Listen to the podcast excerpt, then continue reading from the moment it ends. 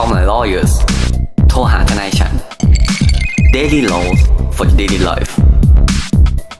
รายการพอดแคสต์ที่จะมาชวนคุณคุยเรื่องกฎหมาย เหมือนคุณนั่งคุยกับเพื่อนทนายของคุณเองครับ สวัสดีครับ ยินดีต้อนรับเข้าสู่รายการ Call My Lawyers โทรหาทนายฉันนี่อยู่กับผมออฟและเนตและคุณภูมิผู้บงอีกแล้วครับ สวัสดีครับ สวัสดีครับ สวัสดีครับ สวัสดีครับ สวัสดีครับคุณภูมิครับ กลับมาพครับบผมกับพวกเราอีกแล้วครับ ใน episode นี้ ครับอือฮึ episode นี้เนี่ยจริง ๆ แล้วก็มีเรื่องราวมากมายที่ครับจะพูดได้เนาะสามารถนำมาพูดคุยกันแบบเหมือนเป็น weekly talk ได้ แต่ว่าเอ่อในในประเด็นเรื่องการเมืองเนี่ยมันร้อนแรงอยู่แล้ว ซึ่งเราก็ครับติดตามเรื่องการเมืองพรรคก้าวไกลพรรคเพื่อไทยครับมาหลาย episode แล้วเราก็เลยตัดสินใจว่า แม้ว่าวันนี้จะมีเหตุการณ์การฉีก MOU เกิดขึ้นก็ตาม แต่ว่า เราก็จะไม่พูดถึงเรื่องประเด็นของการเมือง เพราะว่ามันมีข่าวที่น่าสนใจเหมือนกัน แล้วก็เป็นเคสที่เกิดขึ้นจริงที่ที่เรามีประสบการณ์จริง ๆ เนี่ย อาจจะสามารถมาเล่าเรื่องราวเกี่ยวข้องกับเรื่องนี้ได้ ก็คือจริง ๆ แล้วตามข่าวเนี่ยครับ ก็ต้องเล่าย้อนกลับไปก่อนว่า เนื่องจากว่าเอ่อทาง Iron Man Iron Man ของประเทศสหรัฐอเมริกาเนี่ย หรือว่าอ่าอีลอนมัสเนี่ย ที่เป็นเจ้าของอีลอนเทสมาลาร์ตินเลเวอร์เออมัสนั่นแหละครับ ก็คือเขาเนี่ยได้มีการเทคโอเวอร์ตัว Twitter ซึ่งซึ่งเรื่องราวเนี่ยมันก็เกิดขึ้นมาเป็นสักระยะหนึ่งแล้ว แต่ว่าวันนี้เนี่ย เมื่อคืนเมื่อคืนเนี่ย มันมีการติดตั้ง หรือว่ามันมีการรีเนมเปลี่ยนชื่อไอ้ตัวแอปพลิเคชันแบบทุกคนงงหมดเลย อยู่ดีอ่าๆฮะ Twitter กลายเป็น X เกิดขึ้นอ่าแล้วนอกจากนั้นเนี่ย เขายังได้มีการติดตั้งป้ายไฟ LED ที่เป็นรูปตัว X เนี่ย ที่สำนักงานของเขาที่ประเทศแคลิเออที่ครับประเทศสหรัฐอเมริกาด้วย แล้วไอ้ป้ายอันเนี้ย ครับประเด็นคุณออฟอ่าครับคือเขาอะเปลี่ยนชื่อ Twitter เป็น X ใช่ปะแล้วก็เอาไอ้เครื่อง X เนี่ยไปใส่ไว้บน ตึกใช่ไหมที่เราเห็นข่าวกันอืมรู้ป่ะอืมตอนแรกผมเห็นอะผมก็นึกถึง Iron Man เหมือนกันเว้ย ผมนึกถึง Stark Tower อะที่แม่งอืมเอาตัวของ Avenger ไปใส่อะ เออแล้วโหมึงแบบผมว่าเขาน่าจะอินอะ เพราะมึงคอสเสมือนเลยทำตัวโคตรครับไอออนแมนครับครับ ซึ่งซึ่งก็พอได้มีการติดตั้งป้ายเนี่ย เขาอ่าก็มีคนร้องเรียนไปว่าตัวป้าย LED อันนั้นเนี่ย มัน สว่างเกินไป แล้วมันทำให้รบกวนการนอนของอืมอ่า คนที่อาศัยอยู่รอบๆตัวตึกนั้นน่ะครับ มันก็เลยเกิดกลายเป็นเหมือนความเดือดร้อนเนาะให้กับเหมืครัอบนเอ่อพลเมือง ว่าการติดตั้งป้ายอันเนี้ย มันทำให้เขานอนไม่หลับ มันทำให้เขาเสียสุขภาพ แล้วก็อาจจะอืมได้รับผลระยะยาว จากการมองเห็นด้วย เพราะว่าแสงไฟเนี่ย มันแสบตา ประมาณนี้ครับ ซึ่งท้ายที่สุดแล้วเนี่ย วันนี้เราจะมาคุยกันว่าเคสที่มันเกิดขึ้น แล้วอ่าหลักเกณฑ์ที่มันเอามาใช้ในการพิจารณาว่าเฮ้ยการทำแบบเนี้ยมันทำได้มากน้อยขนาดไหน มันก็สามารถแบ่งออกได้เป็นสองได้เป็นสองเรื่องหลักๆ ก็คือหนึ่งเรื่องการก่อสร้าง กฎเกณฑ์อืมสำหรับเรื่องของการก่อสร้างตัวป้ายนั้นๆข้อครับสองเลยเนี่ย ก็คือการใช้สิทธิ์ในการติดตั้งป้ายเนี่ย มันเป็นไปตามกฎหมายหรือเปล่า เรามาประเด็นแรกก่อนดีกว่า ก็คือเรื่องการติดตั้งแล้วก็ก่อสร้างเนี่ย คือถ้าสมมุติว่าเราเราพูดถึงกฎเกณฑ์ที่มันเกี่ยวข้องกับเรื่องการติดป้ายเนี่ย มันก็คงหนีไม่พ้นเลยครับว่าสิ่งที่เราจะมาพิจารณาก็คือ คุณสามารถก่อสร้าง หรือติดตั้งป้ายนั้นน่ะ ได้ถูกต้องตามที่กฎหมายกำหนดหรือเปล่า เพราะว่ามันเป็นอ่ากฎเกณฑ์ขั้นตอนเบื้องต้นเนาะว่าการก่อสร้างใด ๆ ที่เข้าข่ายของการที่เราต้องขอใบอนุญาตก่อสร้างเนี่ย ครับ มันก็ต้องปฏิบัติตามกฎเกณฑ์ เพราะฉะนั้นมันมีกฎหมายที่เป็นเอ่อว่าด้วยเรื่องเกี่ยวกับป้ายเนี่ย แยกออกมาเป็นเอ่อเป็นกฎหมายเฉพาะเลย ว่าอืมกฎมันมีกฎกระทรวงเฉพาะที่เป็นประกอบตัวพรบควบคุมอาคารเนาะว่า ครับ ตัวป้ายเนี่ย จะต้องมีขนาดเท่าไหร่ จะต้องติดอยู่บนไหน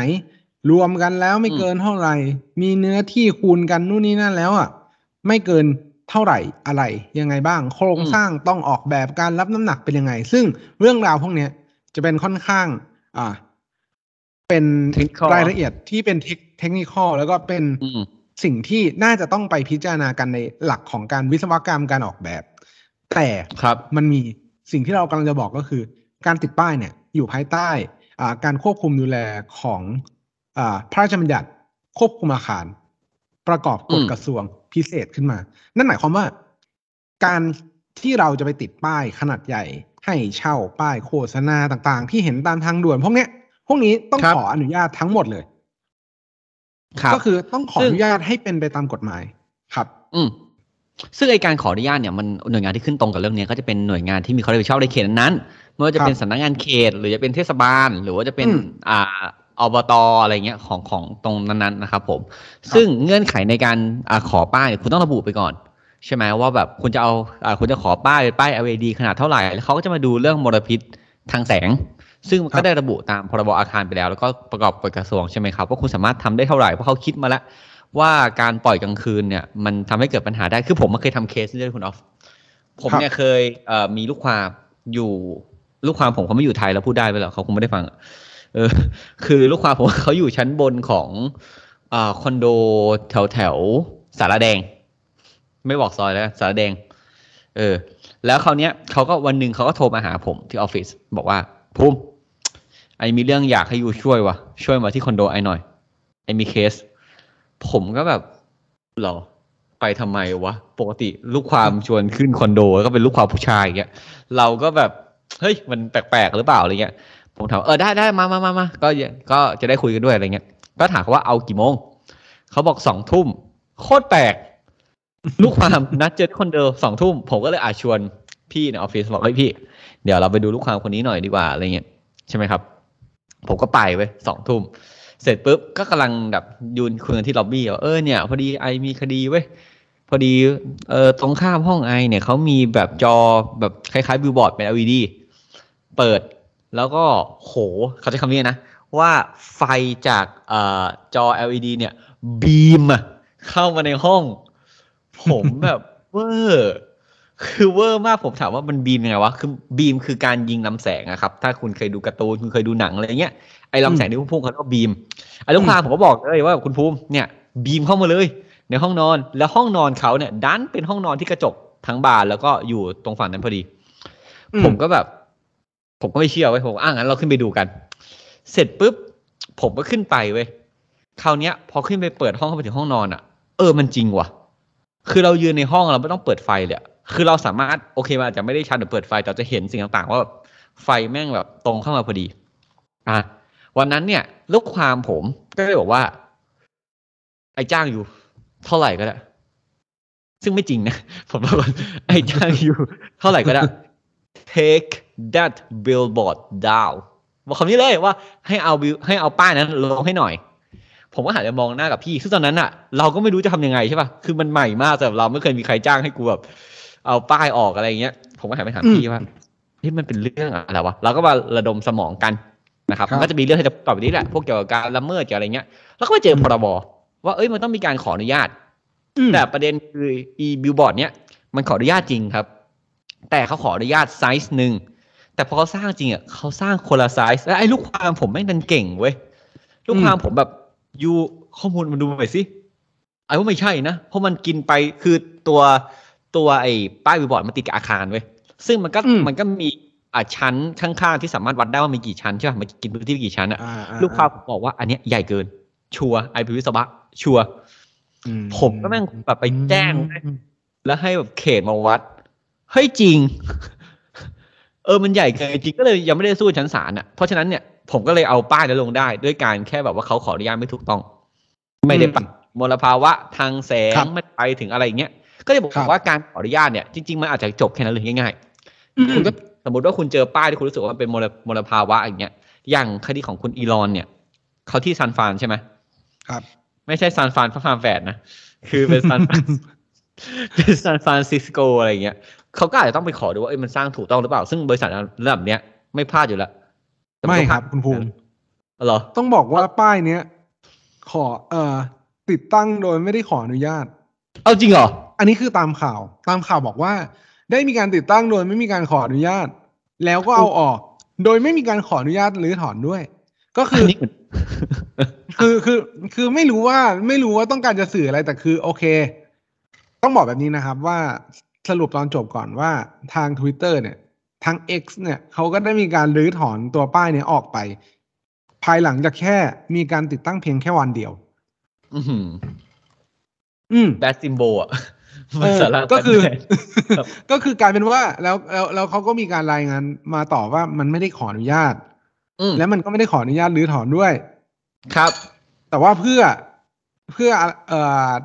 เข้าใจว่าหลังเอ่อเข้าใจว่าการติดตั้งอะไรพวกเนี้ยบางทีมันอาจจะขอเอ่อไลเซนหรือว่าขอเพิ่มมิดอะไรพวกเนี้ยตามหลังไม่ได้ มันก็อืมอาจจะมีอืมเวแต่แต่สำหรับที่ประเทศไทยไม่ได้นะครับ หมายความว่าอืมที่ประเทศไทยไม่สามารถทำแบบนั้นได้ ก็คือคุณก็จะกลายเป็นว่า ก่อสร้างโดยไม่ได้รับอนุญาต และอืมถ้าถามเราในฐานะนักกฎหมายเนี่ย มันถือว่าความผิดสำเร็จไปแล้ว อืมในแล้ณวมันณวันที่ได้มีการก่อสร้างไปครับทั้งๆที่ไม่ได้ใบอนุญาต แต่ว่าพอมาพูดถึงเรื่องอนุญาต ผมขอแถมอีกนิดนึงครับที่ที่มันมีประเด็นกันเยอะก็คือ อันนี้อันนี้อาจจะไม่ได้เกี่ยวกับป้ายมาก คุณภูมิว่าการก่อสร้างเนี่ยคัตออฟของมันเนี่ย มันเริ่มต้นจากตรงไหน ยังไงวะคุณออฟหมายถึงว่าหมายความมันว่านับตั้งแต่วันไหนอะเหรอ เออ มันมันเริ่มแบบตั้งแต่วันไหนบางคนบอกว่าเฮ้ยการตอกเสาเข็มก็ก็ยังไม่เห็นก่อสร้างเลยอะโอ้โหมันยังไม่มีการแบบ ขึ้นโครงหรืออะไรอย่างเงี้ยอ่ามันหรืออะการการเกลี่ย การรื้อเก็บของนู่นนี่นั่น การเอาของไปวาง เอาอย่างเงี้ย ก่อสร้างคือสำหรับผมนะล้อมทุบอะนับเป็นก่อสร้างแล้ว จริงๆ คุณล้อมพื้นที่แล้วมันมีแบบมันมีเสียงมีมลมีเสียงเกิดขึ้น มีการทำลายหรือมีการต่อเติมเนี่ยสำหรับผมมันนับเป็นการก่อสร้างแล้วอืม เพราะว่ามันมีเอฟเฟกต์ละ มันมีมีการเปลี่อายนจแปลจะงมีอ่ามันมันอาจจะมีผลที่ไปกระทบกับบุคคลรอบข้างแหละนั่นหมายความว่า ผลพวกนั้นเนี่ยเขาควรที่จะอยู่ภายใต้การควบคุมของการก่อสร้าง ซึ่งอันนี้ผมเห็นตรงกับคุณภูมินะว่า มันมันควรที่จะเริ่มตรงนั้นแหละ ทั้งนี้แต่ทั้งนั้นเนี่ย อืมครับครับครับเชิญผมผมจะบอกว่าไอการก่อสร้างในประเทศไทยอะในในบางพาร์ทเนี่ยคุณแนทได้มา จริง ๆ แล้วอย่างภูเก็ตอย่างเงี้ย บางช่วงโอทาวอะช่วงที่เป็นกรุงเก่าเมืองเก่าอะเอออผมจำผมไม่แน่ใจแต่ผมคิดว่าใช่นะว่าต้องถูกขออนุญาตอ่าใช่ต้องต้องต้องขออนุญาตของเอ่อทางระบุว่าเรียกว่าเป็น heritage กรมวัฒนเอ่อกระทรวงวัฒนธรรมก่อน ใช่ว่าว่าเป็นหรือแบเปบล่าแบบว่าเป็นมรดกเป็นแบบวัฒนธรรมอะไรเงี้ยอย่างปารีสอย่างเงี้ยอะอันเนี้ยอันเนี้ย เคยอ่านมาชัวร์ปารีสอย่างเงี้ยถูกยูเนสโกขึ้นละว่าเป็นเอ่อเมืองที่แบบอ่าเป็นเมืองที่ถูกระบุว่าเป็น heritage โลกอะเป็นเมืองวัฒนธรรมเป็นมรดกโลกอะไรเงี้ยครับการก่อสร้างในในช่วงข้างในอะครับ มันต้องขออนุญาตเสมอ คุณอืมสะคือคุณจะทำป้ายทำอะไรอะคุณต้องไปขออนุญาตเขาก่อน โอเคครับป้ายถนนอาจจะต่างกันนิดหน่อยเพราะคุณจะเห็นว่าตามป้ายถนนในปารีสอย่างเงี้ยครับอ่า ตามหัวมุมต่างๆ เวลาเขาติดอย่างเงี้ยเขาจะติดป้ายให้แตกต่างกันออกไป แต่ไม่ใช่ว่าคุณสามารถทำป้ายครีเอทแล้วติดได้เลย คุณต้องไปอืมขอก่อน ครับ ซึ่งในปารีสถ้าผมจะไม่ผิดเนี่ย มันจะมีบางมุมด้วยที่แบบไม่ใช่ตึกเว้ยอืม เป็นแบบคุณเห็นว่าเป็นตึกอะแต่จริงๆมันเป็นเหมือนเหมือนป๊อปอัพอะอ่าเหมือนให้คุณมองเห็นป็ว่าฟาเป็นตึก เออ คือมันอ่ามัมันแค่แบบมันแค่แผ่นขึ้นมา แล้วมันไม่ได้มีข้างหลังอะไม่ได้อ่าไม่ได้ไม่ได้เป็น building จริงๆอะเออมันมันมันครับมีอันด้วยเหมือนกันครับซึ่ง ในประเทศไทยเนี่ย บางโซนเนี่ยเขาจำกัด คุณอืมจะต่อเติมคุณจะทำอะไรเนี่ย ก็ไม่สามารถทำได้ครับยกตัวอย่างเช่น ในพื้นที่มันที่แออัดมากๆเนี่ย อันนี้ผมเพิ่งไปทำเรื่องนี้มา คือคุณก็ไม่สามารถทำแบบที่อนุบาลสัตว์ได้อะแบบหอพักสัตว์อย่างเงี้ยเหมือนถ้าคุณมีน้องหมา น้องแมว คุณอยากฝากไว้คุณไปเที่ยวต่างจังหวัดเนี้ยจะเอาน้องหมามาไปฝากอะไรเงี้ย บางบางพื้นที่เขาแบ่งโซนละโซนนิ่งมันทำไม่ได้ ครับอืม หรือที่มันเคยมีเรื่องที่กิ่งแก้ว หรือที่เพิ่งเคยมีระเบิดที่ภาคใต้อย่างเงี้ยอ่าบางพื้นที่เนี่ยไม่ใช่ที่อุตสาหกรรมเป็นที่พักอาศัยเขาก็ไม่สามารถให้คุณไปสร้างพวกนี้ได้ ครับ เออเนื่องจากว่าต้องเพระฉะนั้นต้องบอกว่ามันอืมมันน่าจะแบบเหมือนคำนึงถึงวัตถุประสงค์ ซึ่งกฎหมายที่จะเข้าครัมาบเกี่ยวข้องกับเรื่องวัตถุประสงค์ของการใช้พื้นที่ต่างๆ เนี่ย มันก็จะเป็นเรื่องกฎหมายเกี่ยวว่าว่าด้วยการอ่าว่าด้วยผังเมือง ที่เป็นการจัดโซนนิ่งต่างๆ ว่าพื้นที่ครันี้บเอาไว้ใช้อุอยู่อาศัยอย่างเดียว พื้นที่นี้เอาไว้ใช้เพื่อประกอบอุตสาหกรรม สีม่วงครับอ่าครัอบย่างเงี้ย ก็แบ่งแยกกันไป ซึ่งครับพอพูดถึงเรื่องจบเรื่องการอนุญาตก่อสร้างแล้วเนี่ยเออเราแป๊บนึมางในขอครับอะไอ้เรื่องได้ป้ายเวลาเวลาเขาขอเนี่ยคำถามคุณออฟว่าทำไมประเทศไทยถึงไม่สามารถขอก่อน เอ้ยไม่สามารถทำไปก่อนแล้วขอได้ เพราะมันไม่ใช่เรื่องแค่การสร้างป้ายครับ มันจะมีเรื่องที่สำคัญมากๆคือเรื่องภาษีป้ายด้วย อ่า คือภาษีป้ายมันเป็นการ refund เข้าไปในในท้องที่ไงเขาเลยค่อนข้างให้ความสนใจครับ แล้วคุณสร้างไงเขาก็รู้ว่าถ้าคุณบิลบอร์ดอะ อืมอืมคแล้วมันยังมีเรื่องแบบจุดประสงค์การสร้างเนี่ยบางครั้งมันต้องแบบคุณสร้างเพื่อแค่โฆษณาร้านหรือสร้างเพื่อ commercial ไว้แบบทำโฆษณาต่อก็ต้องระบุกันไปอีก อะอืมจบ ซึ่งเชิญซึ่งซึ่งต้องบอกว่าภาษีป้ายเนี่ย ก็เป็นอีกเรื่องหนึ่งที่ต้องไปพิจารณาเนาะมันน่าจะแยกออกจากกันด้วยแหละว่า มันเป็นสิ่งที่คนที่จะติดตั้งป้ายเนี่ย จะต้องไปพิจารณา เรา move ไปที่ประเด็นที่สองเลย ก็คือครับครับเรื่อง ถ้าสมมติว่ามันเป็นกรณี เราไม่มีประเด็นประเด็นที่จะพิจารณาเรื่องการก่อสร้างแล้วเขามีการก่อสร้างถูกต้องเรียบร้อยแล้วเนี่ย ครับ การที่เขาไปติดป้าย แล้วมันทำให้เกิดการเดือดร้อนเนี่ย ครับ เรามาพูดคุยประเด็นนี้กันว่า มันจะเข้ากฎหมายอะไรได้บ้าง อืม ซึ่งเอ่อไอการเดือดร้อนเนี่ยตอนแรกอย่างที่ผมบอกอะวันที่ผมเจอเรื่องนี้ครั้งแรก ผมก็ไปกฎหมายแพ่งซื่อๆเลย ก็คือเรื่องของครับละเมิด ละเมิดครับคือละเมิดคือการที่คุณทำอะไร ไม่ว่าจงใจหรือหมันเลิศเนี่ยทำให้คนอื่นได้รับความเสียหายเนาะในในครับมุมเนี้ยผมมองว่าเป็นเรื่องของเอ่อเขาเรียกอะไร เป็นเรื่องของไม่ใช่อ่าไม่ใช่สิทธิเสรีภาพอะอาจจะเป็นเรื่องของพลานามัยไหมอนามัยอ่าครับสุขภาพอะไรเงี้ยนะครับครับ ก็คืออาจจะไม่เป็นอันตรายมากมายต่อร่างกายและจิตใจ แต่มันก็ถือว่าเป็นอืมอยู่ดีนะครับครับผมซึ่งแสงเนี่ยเกิดที่กฎหมายกำหนดเนี่ยหรือว่าการรบกวนเนี่ยเอาแค่รบกวนเนี่ยทำให้คนนอนไม่หลับอะไรเงี้ยก็ถือว่าเป็นการละเมิดแล้ว ใช่ไหมอืมแต่ครับสิ่งที่เราต้องมาพิสูจน์ก่อน เราต้องมาคำนึงก่อน อันแรกการกระทำของเขาเนี่ย เป็นการกระทำที่ไม่ชอบด้วยกฎหมายหรือเปล่า ถูกปะอืมเพราะเป็นเพราะว่าการที่คุณจะก่อเหตุการณ์ก่อการละเมิดได้การทำให้การละเมิดได้เนี่ยมันต้องเริ่มจากคุณจงใจหรือประมาทกระทำโดยไม่ชอบด้วยกฎหมาย การที่อืมเขาติดแค่ติดป้ายไฟหรือติดไฟไอ้เครื่องหมาย X เนี่ย แล้วก็ดันมีแสงวับวับวับวับอะไรบนตึกเนี้ยคุณออฟมองว่ามันเป็นการกระทำที่ไม่ชอบด้วยกฎหมายหรือเปล่า คือถ้าถามผมอะผมว่ามันเป็นการถ้าสมมุติว่าไม่ไม่พิจารณาเรื่องการก่อสร้างอะเขาก็ครับสามารถใช้สิทธิ์ในการติดของตรงนั้นได้ อืมอืมถูกเนื่องจากว่าการกระทำของเขาเนี่ยเขาทำในพื้นที่ตัวเองเนาะเขาครับทำอยู่บนอ่าพื้นฐานของอาการก่อสร้างที่ถูกต้องได้รับอนุญาตทำตามกฎหมายทุกอย่าง นั่นหมายความว่าครับแอคทิวิตี้หรือกิจกรรมของเขาในการติดตั้งป้ายอันนั้นนะไม่ได้ครับเป็นการกระทำที่ มิชอบด้วยกฎหมาย หรือว่าเป็นการกระทำที่ถูกกฎหมายนั่นเองอืมแต่ทั้งนี้ทั้งนั้นเนี่ย จะบอกว่าแต่การที่เขาทำแบบ การใช้สิทธิ์ของเขาเนี่ย มันดันส่งผลกระทบต่อคนอื่น มากไปกว่าอืมคีย์เวิร์ดต้องมาแล้วคุณออฟไปกว่านะมากไปกว่าสิ่งที่มันสมควรแล้วก็ควรจะเป็นในการอะใช้ชีวิตอยู่ร่วมกันครับครับ ซึ่งทางกฎหมายเนี่ยเขาใช้คำว่าการใช้สิทธิ์เกินส่วนอืมถูกปะครับ การใช้สิทธิ์เกินส่วนเนี่ยอันนี้อันนี้ดีมากเลย ผมอยากให้แบบอะกูพูดเองแล้วชมตัวเองว่ะคือ ผมจะบอกว่าเรื่องใช้สิทธิ์เกินส่วนเนี่ยเป็นเรื่องที่ค่อนข้าง อยากให้ทุกคนเข้าใจด้วยนะครับมันมีมาตราแยกต่างหากเลยเมื่อกี้ไอ้มาตราละเมิดที่ผมพูดถึงคือ420นะครับมาตราของใช้สิทธิ์เกินส่วนเนี่ยคือ421เดี๋ยวผมอ่านให้ฟังดีกว่าท่านผู้ฟังจะได้เข้าใจร่วมกัน การใช้สิทธิ์เกินส่วนนะครับ มันคือการใช้สิทธิ์ ซึ่งมีแต่ทำให้เกิดความเสียหายแก่บุคคลอื่นนั้น ท่านว่าเป็นอืมการกระทำที่ไม่ชอบด้วยกฎหมายอ่าครับโอเค การที่คุณจะติดตั้งป้ายนะครับ อันนี้แยกทีแยกไปทีละทรงนะ ติดตั้งป้ายรูปตัว X มีแสงผิดกฎหมายไหม ไม่ผิด แต่การที่คุณจะติดตั้งป้ายตัว X แล้วแสงมันเนี่ยกระทบต่อคนอื่น ไปก่อกวน ไปรังควานการกระทำที่ตอนแรกเรามองว่าไม่ผิดกฎหมายเนี่ย มันกลับกลายเป็นการกระทำที่ผิดกฎหมายแล้วอืมครับ เพราะฉะนั้นเนี่ย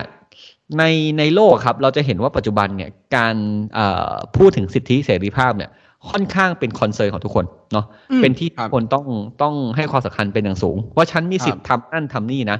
นะครับ ก็เพราะฉะนั้นเนี่ยคุณจะบอกว่าฉันใช้สิทธิ์ถูกต้องคนอื่นห้ามฉันไม่ได้ยังไม่ถูกต้องละอืมนะครับยกตัวอย่างเช่น ไม่เอาเรื่องไฟก็ได้เอาเรื่องว่าผมอยู่ข้างบ้านคุณออฟผมครัก็บมีสิทธิ์ทำอาหารในบ้านตัวเองถูกปะอืมนะครับ วันนั้นตีสอง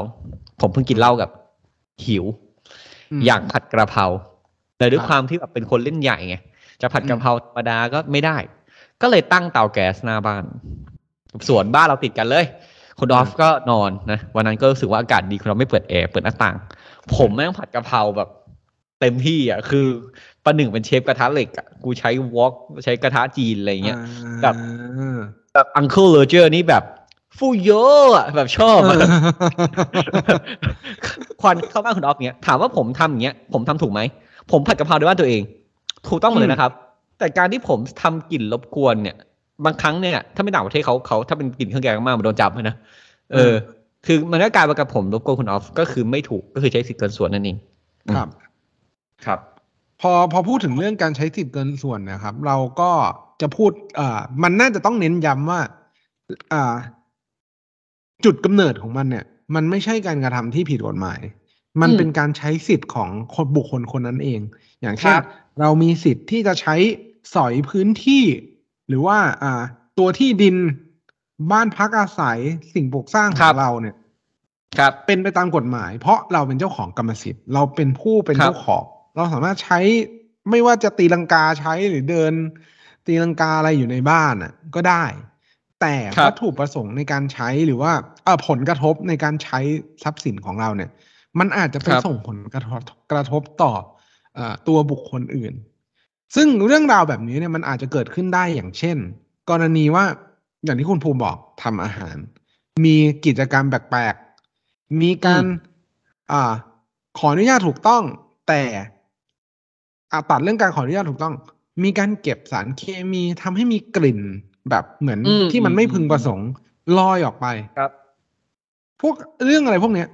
บางทีเราอาจจะไม่ได้ทำผิดกฎหมาย และการใช้สิทธิ์ของเราก็เป็นการใช้สิทธิ์ แต่การใช้สิทธิ์นั้นอะ มันทำให้คนอื่นเนี่ย มีความเดือดร้อน ไม่สามารถครับใช้ชีวิตอย่างปกติได้ แบบนี้เนี่ยคครัรับบมันก็จะเข้าเป็นกรณีการใช้สิทธิ์เกินส่วนนั่นเองครับ แต่เรื่องพวกเนี้ยเราก็บอกว่าบางครั้งเนี่ยมันก็ไม่ได้เข้ากฎหมายเสมอไปเนาะอืมยกตัวอย่างเช่นถ้าผม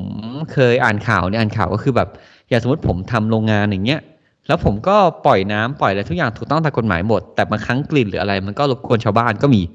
บางครั้งครับก็ไม่ได้แก้ได้ด้วยกฎหมายก็ต้องมีการแบบไปคุยเพื่อขอความร่วมมือกันอะไรเงี้ยเพราะฉะนั้นเนี่ยไม่ใช่แบบว่าคุณฟังเราวันเนี้ยแล้วคุณรู้ว่าข้างบ้านแม่งใช้สิทธิ์เกินส่วน แล้วคุณก็จะไปชี้หน้ามัน แล้วคุณคิดว่าคุณชนะเสมอมันมันไม่ใช่ครับ เพราะว่าอย่างบางครั้งอะสมมติอะง่ายๆเลย ลูกความผมเลยเฮียถ้าลูกความฟังไอถ้าลูกความฟังแต่ละ พอดแคสต์แต่ละอีทีของเราผมอาจจะโดน แล้วก็คือไม่เป็นไรหรอกก็คือนั่นแหละครับ คือมันมีเออประมาณว่าแบบ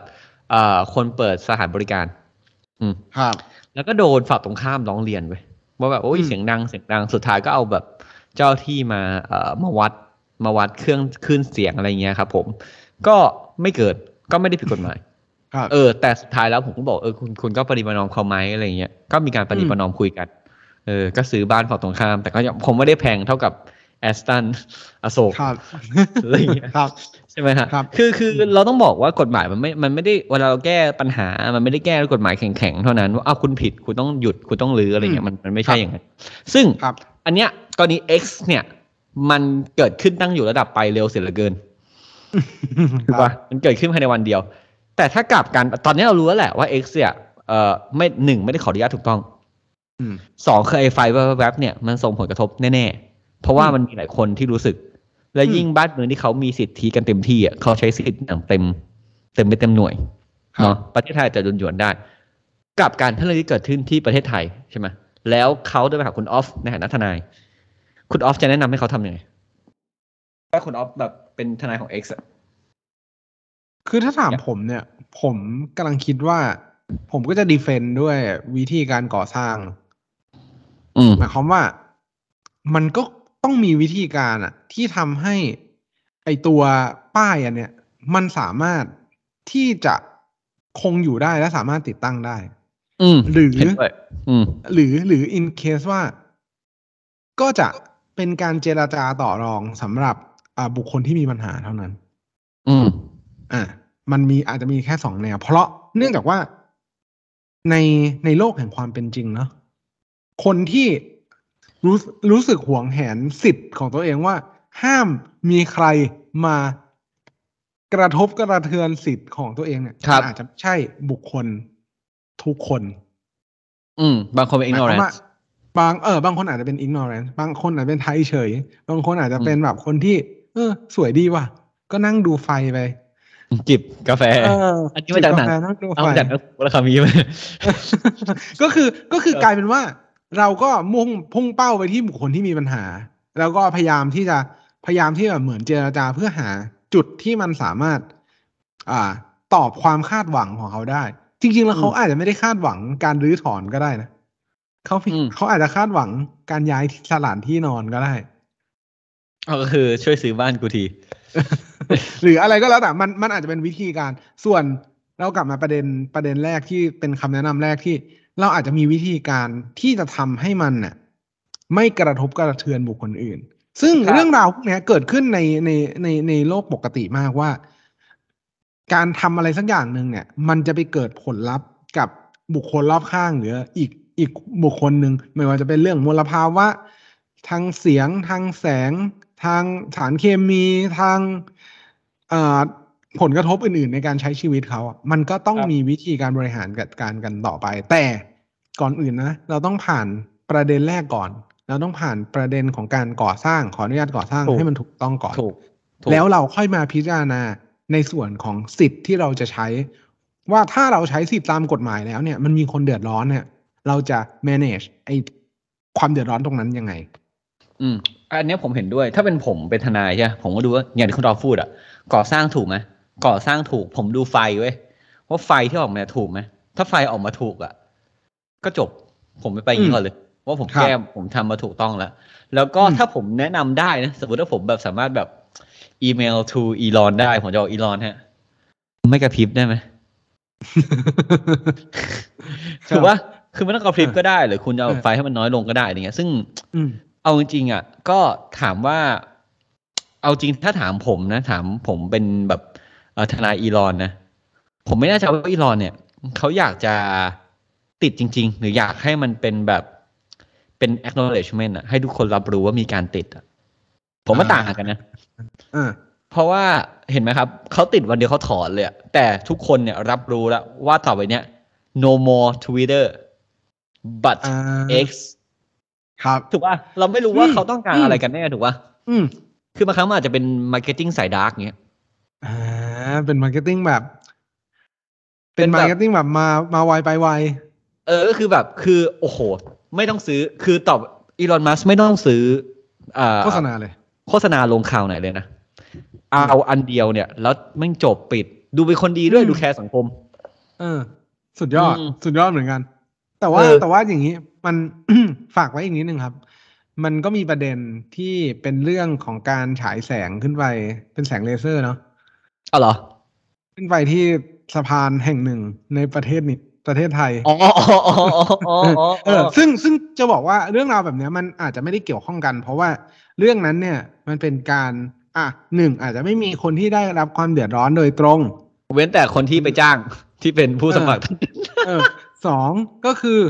สองก็คือ การก่อสร้างนั้นมันเป็นเพียงแค่เอ่อ virtual หรือเลเซอร์เท่านั้น มันอาจจะไม่ได้เป็นโครงสร้างเป็น structure เพราะฉะนั้นมันจะเอามาครับปรับใช้แบบเดียวกันไม่ได้ และครับสามก็คือประเด็นเรื่องการตีความว่าอันนั้นมันเป็นป้ายหรือไม่เป็นป้าย หรือเอ่อการแสดงข้อความนู่นนี่นั่นอะไรอย่างเงี้ย มันครัยับงไม่ชัดเจน เนื่องจากอืมว่ามันก็เข้าใจว่าไม่ได้มีการออกข่าวหรือว่าไม่มีการเผยแพร่สาธารณะต่อไปว่า แล้วท้ายที่สุดแล้วอะมันมันเป็นยังไงต่อ ครับ ก็เขาอะให้ เจ้าอะต้องต่อต้าน ไม่ใช่เข้าร่วม ครับนั่นแหละครับ ก็คันนี้ยคุณคุณก็รู้แล้วว่า เอ้ย กฎหมายเนี่ย มันให้สิทธิ์คุณนะถูกไหมแล้วกฎหมายเนี่ย มันก็ยังบอกคุณว่าคุณใช้สิทธิ์เนี่ย คุณคิดถึงเพื่อนนิดนึง คิดถึงคนรอบข้างคุณนิดนึง อย่าใช้สิทธิ์จนเกินส่วน อือืมมถ้าคุณอีรอนส์เนี่ยคุณคิดว่าไงอะคุณคิดว่าคุณอีรอนส์มา ถ้าเรื่องอีรอนเกิดประเทศไทยอะคุณว่ามันหนักขนาดนี้ป่ะเอ็กซ์ไม่หนักสวยถูกปะ แต่ถ้าสมมุติว่าผมก็พูดยากนะ ถ้ามันตั้งอยู่ในเขตแบบ เขตที่เป็นเขตย่านธุรกิจอย่างเงี้ยที่มันเป็นอาคารอ่าล้วนอะเออมันอาจจะเป็นปัญหานี้ก็ได้นะเว้ยอ่าใช่ เพราะไม่มีคนอยู่อาศัย อืม คือมันมันก็ไม่รู้ว่าเป็นยังไง แต่ถ้าสมมติคุณตั้งแบบย่านที่เป็นย่านที่มีคนอาศัยเยอะ เช่น อะลาดพร้าวอืมหรืออาจจะเป็นแบบอารีอะไรอย่างเงี้ยก็เออก็ก็ค่อนข้างจะแบบถือว่าอาจจะเป็นปัญหาได้อะทีนี้คุณจากทนายคุณนะครับ ผมว่าการใช้สิทธิ์เนี่ย ก็อย่างที่พูดไปเมื่อกี้ครับ ซ้ำเลยใช้สิทธิ์เกินส่วนก็เกิดปัญหาเหมือนกันนะครับและการที่คุณจะติดตั้งป้ายคุณอย่าลืมไปขออนุญาตก่อน ไม่ว่าป้ายคุณจะเล็กแค่ไหน คุณก็ต้องขออนุญาตนะครับ และทำให้มันถูกต้องตามกฎหมาย ไม่อย่างนั้นเนี่ยป้ายคุณเนี่ยที่คุณเสียเงินติดตั้งมาทั้งหมดอาจจะถูกเอาออกภายในวันเดียวแบบคุณอีลอนมัสก์ก็ได้นะครับ ผมอย่าหาทนายของคุณไม่เตือนเชิญคุณออฟครับ ก็หวังเป็นอย่างยิ่งว่าท่านผู้ฟังทุกท่านจะสนุกไปกับพวกเราใน episode นี้ หากท่านผู้ฟังท่านใดมีข้อสงสัยข้อเสนอแนะ สามารถติชมฝากหาพวกเรา Call My Lawyers ได้ที่เพจ Facebook YouTube หรือช่องทางที่ท่านรับฟังอยู่ในขณะนี้ครับสำหรับวันนี้ต้องขอลาไปก่อน สวัสดีครับ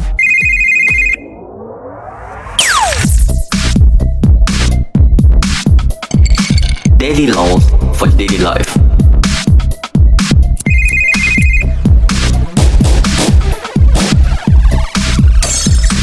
daily law for daily life.